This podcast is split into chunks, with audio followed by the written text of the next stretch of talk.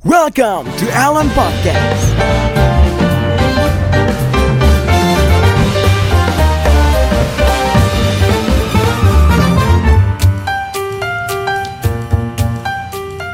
Halo semuanya, kembali lagi bersama gue Alan di Alan Podcast nih teman-teman Lagi-lagi di episode ini gue kedatangan temen gue Temen gue ini katanya sih anak gunung ya Jadi gue mau nanya sih pengalaman-pengalaman dia naik gunung kayak gimana Langsung aja gue sambut Alfio Mardianto. Halo ya, apa kabar nih? Alhamdulillah baik-baik. Kesibukan akhir-akhir ini gimana ya? Sekarang nggak ada sih lagi sibuk nugas. Tapi lu pandemi gini lu gak bisa naik gunung dong ya? Nggak bisa brother. Aduh itu udah banyak ininya lah. Apa protokol-protokolnya yang susah. Tapi lu kangen naik gunung Uh kangen banget. Gue gue pribadi gue emang belum pernah sih naik gunung Gue nggak tahu lah feelnya kayak gimana Tapi jujur gue pengen Gue awal-awal naik gunung tuh kan gue kelas 10 eh kelas ya 10 10 kelas 10 gue naik gunung. Awalnya pun gue cuman kayak pengen aja gitu pengen. Dari dari SMP tuh gue udah pengen dan kebetulan di SMA itu ada apa Ekskul ekskul cinta alam gitu. Jadi ya oke lah gitu ya berlanjut terus sampai akhirnya gue kelas 11 kelas 11 gue mulai berkelana tuh kelas 11 Asik. Udah uh gue gue sampai jualan buat naik gunung doang. Sekedar buat jualan nih muter-muter kelas jualan apa aja itu. Berarti dari awalnya lu emang cuma nyoba doang Lama-lama jadi hobi ya, jadi suka ya? suka. Coba dong lu share dong pengalaman-pengalaman lu naik gunung. Pengalaman naik gunung. Gue tuh udah kali ya 7 sampai 8 kali naik gunung. Itu tuh eh, gunung gede itu gue ada tiga kali. Argopuro Arjuno terus Ciremai Cikuray sama udah itu kayaknya. Tapi yang gue tahu kalau misalnya dari naik gunung tuh solidnya pendak walaupun lu nggak kenal tapi lu walau ses- lu sesama pendaki tuh solid banget ya. itu tergantung Tergantung tergantung apa ya kepribadian orang tetap balik lagi ke orangnya gimana Oke. kadang kan banyak orang naik gunung cuman coba-coba doang Oh iya sih, bukan the real pendaki lah ibaratnya ya. Tapi gue nggak tahu sih katanya kalau naik gunung tuh suka ada cerita horor ya macem-macem aneh-aneh. Emang bener? Eh, ada aja kalau emang lu apa lagi ngalamin gitu ada aja cuman selama ini gue nggak banyak ngalamin ya selama gue naik total ada tujuh gunung tadi gue ngalamin cuman ya beberapa gunung lah cuman ada paling tiga kalau nggak empat lah itu Tapi pernah beneran pernah. Nah, pernah Anjir. cuman ya nggak sampai janggal banget nggak sampai nunjukin Sosok lah ya. iya gitu enggak Eh coba dong share dong gue, gue jujur gue penasaran kalau cerita-cerita horor gitu. eh yang mana dulu nih banyak maksudnya nggak banyak juga sih ada beberapa versi lah Yang paling horor deh. Hmm, paling horor. Eh, gue tuh dari kapan ya gue naik? Waktu itu gue pokoknya nggak lama-lama inilah sebelum eh 2019 2019 bulan Juni atau Juli itu gue naik ke Gunung Arjuno Malang. Oke. Gunung Arjuno Malang dan di situ sebenarnya kisah horornya tuh ada di akhir cerita Hmm. di akhir gua balik itu nah pas gua naik selama gua naik itu nggak ada cerita-cerita horor yang benar-benar kayak ini horor bukan Tapi ada kejadian-kejadian janggal pas lu naik. kejadian janggal ada aja gitu Anjir. Gimana? gua tuh? dari awal aja dari awal gua start buat apa ngurus simaksi simaksi itu surat izin masuk ke kawasan konservasi gitu Eh, tiket masuknya lah gitu. Iya. di situ gue udah diingetin sama si abangnya cuman si abangnya ini ngingetin bukan masalah horor tapi ada kalau misalkan katanya kalau lu trekking eh, trekking ini kan lu startnya itu dari pos 1 sampai ke pos 3 di situ pos 3 pos 3 atau pos 2 gitu gue lupa nah di situ tuh di pos 3 atau pos 2 itu katanya ada ada orang gila orang gila ini bawa golok katanya gitu Oke. Nah, banyak tuh sempat viral katanya bikin Taman Nasional Gunung Arjuno ini sepi, sepi pengunjung. Oh dikarenakan orang tadi. Eh, karena karena viral lah orang tadi. Oh iya. Nah, di situ gua kondisi udah siang jam 1 apa jam 2 gitu ya. Dan rencana ngecamp gua tuh di pos 1. Cuman karena si orang base campnya bilang orang dari sononya bilang kalau misalnya mau ngecamp enakan di pos 2 langsung. Jadi pos 2 atau pos 3 itu setelah itu langsung summit besoknya langsung muncak Mm. akhirnya dengan terpaksa gue apa mindahin plan gue kan dari awalnya tadi nih, nginap di pos 1 akhirnya pindah ke pos 2 Oke. di situ kok apa ya eh, suasana udah siang udah mulai bener-bener ya udah jam 2an lah Hmm. jam 2 gue berangkat mulai trekking tuh jam 2 eh, sampai ke pos 1 itu jam 5 kalau nggak salah jam 5 Hmm. jam 5 jam 5 di situ gua masak kan nah perjalanan dari base camp ini ke pos 1 Hmm. temen gua itu sempet kayak dia tuh haus dia haus Eh, sorry, lu berapa orang ke sana tadi? gue tuh empat orang empat Oke. orang sama temen gua Oh, temen oke. gua ada tiga orang Ya terus? terus dari gitu eh, si temen gua ini haus temen gua haus dan sebenarnya bisa aja di situ gua eh, kayak apa sih eh, ngasih minum gitu kan gua juga bawa persediaan, persediaan minum gitu Iya. terus dari gitu eh, karena mungkin emang dia sekalian cuci muka Mhm. cuci muka di situ ada kayak mata air gitu nggak entah mata air atau apa pun gua nggak tahu ya di situ ada kubangan air gitu berbentuk bulat kayak gitu ada batu-batu Oke. Nah, udah gitu kayak dia tuh eh, dia emang orangnya tuh nggak beranggapan selalu mistis apa apa mistis apa apa mistis enggak dia selalu kayak Logis udah, lah ya. logik lah gitu logis sudah gitu kayak akhirnya dia apa namanya dia ambil tuh si air itu air itu tuh isinya ada bunga-bunga cuman bunga-bunganya kayak bunga melati melati putih tuh kayak yang di kuburan Oh iya iya. itu melati putih cuman emang gak banyak di situ Cuma ada lah ya. ada beberapa cuman kan awalnya si temen gue ini nggak nggak sadar nggak sadar kalau misalnya itu air yang istimewa menurut menurut ini. Awalnya itu nggak tahu gue dan gua pun gua pun gue langsung beranggapan oh ya udah kalau kalau emang ini bener air ya udahlah. Tapi kan gue mikir-mikir lagi tuh gak pas dia ngambil. Pas gue lihat emang air itu ya udah biasa aja gue ngeliatnya. Tapi Hmm. ketika temen gue ngambil gue langsung beda dong. Terus Iya. kayak wah lu berani banget ini maksud gue ini kan ini kan ini kan apa ya bukan punya kita bukan daerah kita Mm-mm. gitu ya. Kita nggak tahu lah gitu. Ibaratnya kita bertamu lah ya. Hmm, kita bertamu di situ. Terus? dan akhirnya tuh mulai di apa diambil. Dia cuci muka minum. Pas setelah dia minum dia baru sadar. Gua ngasih tahu kan eh ja itu air apaan? Gitu gue gitu kan. Hmm. eh nggak tahu yuk katanya gitu kan. Oh ya udah kata gue teh. Ya udahlah lu numpang numpang aja minta Hmm. maaf atau gimana segala macem lah. Akhirnya gue jalan jalan tuh sampai ke pos 1 pos 1 tuh gue sampai jam 5 Hmm. jam 5 sore gue sampai. Di situ udah bimbang di situ udah bimbang. Akhirnya gue masak. Eh sorry sorry jam 4 kalau nggak salah. Jam Hmm, 4 oke. jam 4 jam 4 itu asar. Di sono ada pos kayak buat sholat itu terus akhirnya gue sholat makan dulu kan. Makan persediaan makan masak dulu gua. Masak beres-beres jam 5 itu di situ tuh udah mulai bingung. Bingung bingung gimana. Maksud gua kayak lu mau ngelanjutin jalan atau emang stay di sini buat berkemah ya atau Istirahat dulu lah ya. karena emang keadaan udah sore. Di situ gua nggak berani trekking malam. Karena apa? Karena si orang gila tadi ini nih. Oh, orang iya, gila iya, iya. ya gue takutnya itu doang. Takutnya itu doang akhirnya gue nemu di situ tuh di pos satu itu gue ketemu sama rombongan pendaki dua orang Hmm. dari Tangerang. Oke. Terus akhirnya bawa bapak tuh duaan Terus udah gitu gue tanya kan pak mau camp di mana rencana? Di pos 2 oh di pos 2 ya udah akhirnya gue berangkat. Eh, karena si bapak-bapak ini lama masaknya dia cuma berdua cuma lama. Lama. nggak tahu gue kenapa ya sudah gitu gue masak masak beres tuh jam 5 si bapak ini belum beres kan akhirnya gue jalan kan.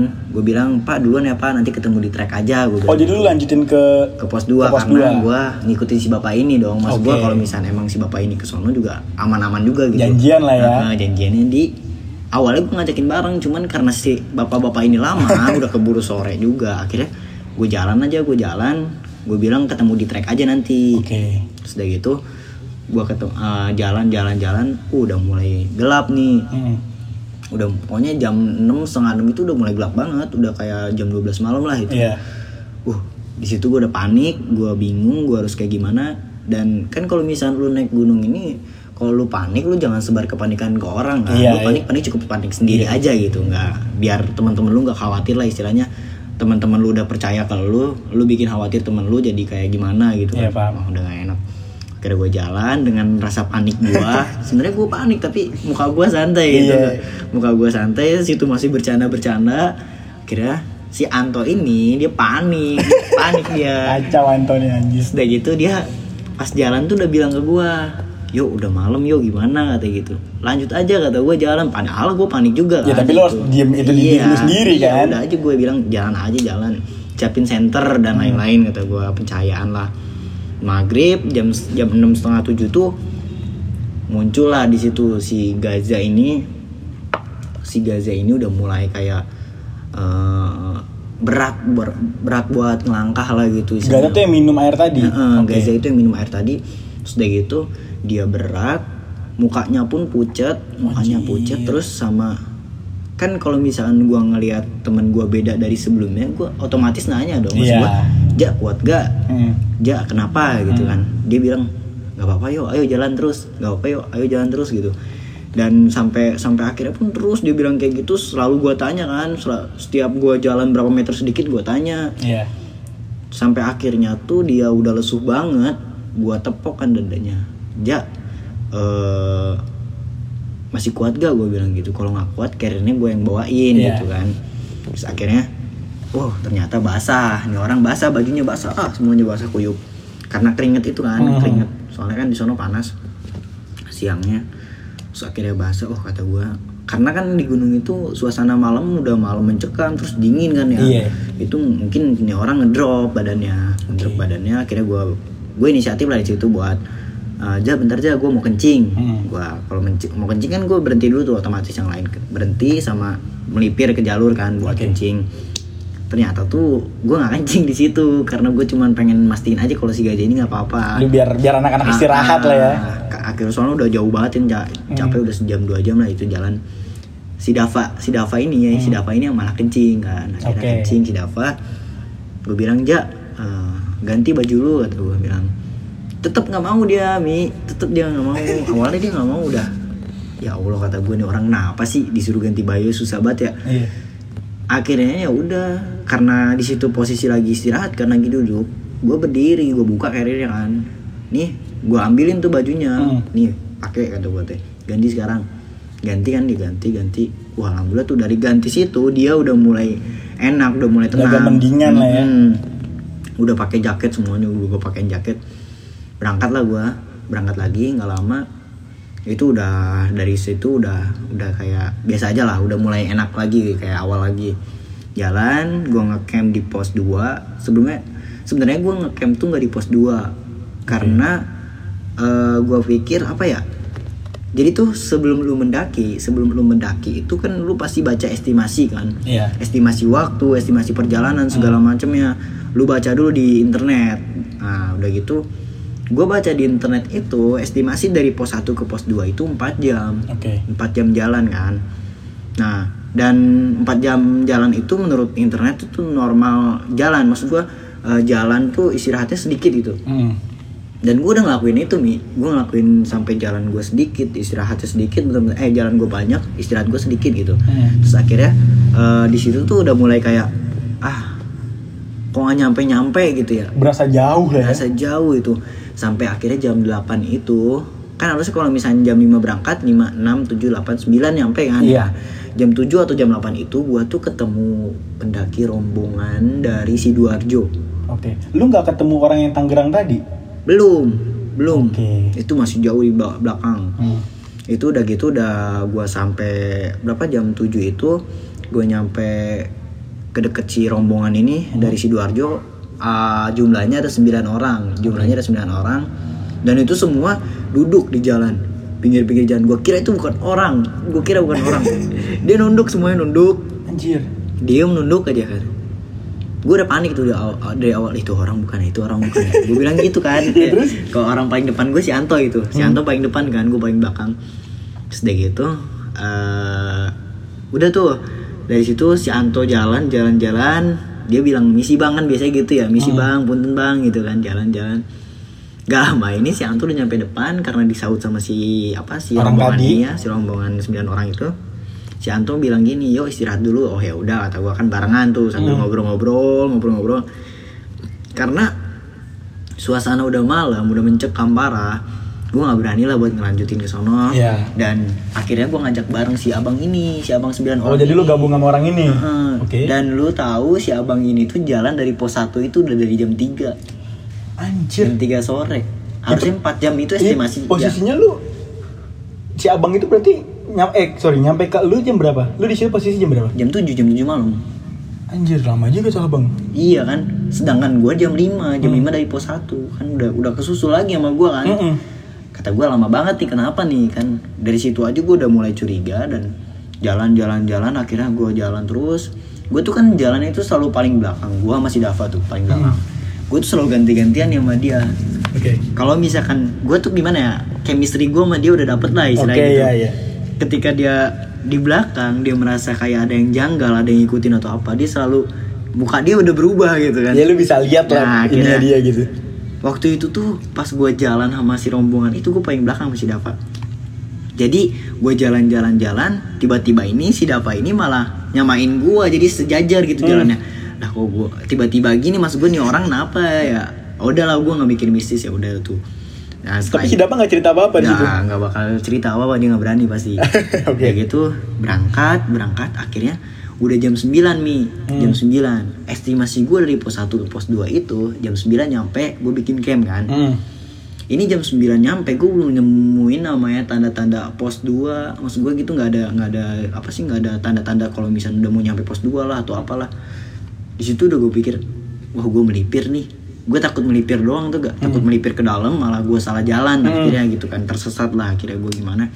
Akhirnya gue mikir eh, si Dava pun udah bilang kayak gini ke gue yuk eh, mau sampai jam berapa jalan? Atau gitu. Udah lu cari aja sih ini tempat camp yang enak gitu. Maksudnya di di jalur tapi landai sedikit gue bikin camp gitu. Iya, lu singgah dulu lah ya. singgah dulu udah gitu akhirnya gue mikir lagi kan si Dava itu ngomong itu jam 8 apa jam setengah 9 lah gue nggak tahu itu. Pokoknya karena gue udah punya estimasi jam 9 nyampe itu pokoknya jam 9 itu gue harus udah istirahat akhirnya gue udahlah mulai jam 9 di situ. Ada randai sedikit gitu jalan. Gue gue mutusin buat camp di situ sama teman-teman gue Jadi lu nggak ngecamp di pos 2 lah ya. nggak camp di pos 2 gue bilang ke si abang rombongan ini bang gue nggak camp di sini ya. Eh, anak-anak gue udah pada capek gue bilang gitu udah pada pengen istirahat. Lu kalau mau duluan lanjut lanjut aja sok kata gue gitu kan. Oke. akhirnya si abang ini juga ngikutin gue Oh, ada lu ngecamp bareng di situ. camp bareng dia dia di seberang gue gue di di seberangnya. Sudah gitu gue bikin camp kan segala macem.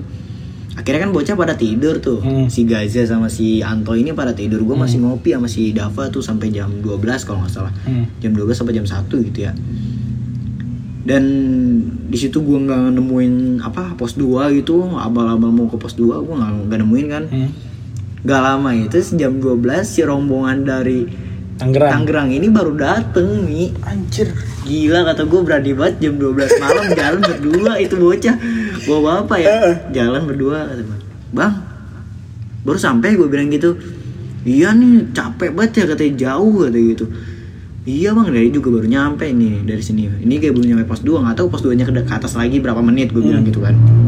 Akhirnya si abang ini karena si satu yang kan yang dua tuh yang yang satu mah lemah bukan lemah sih maksud gue lelet lah gitu. Iya. yang satu lagi udah kuat banget kan dia mah.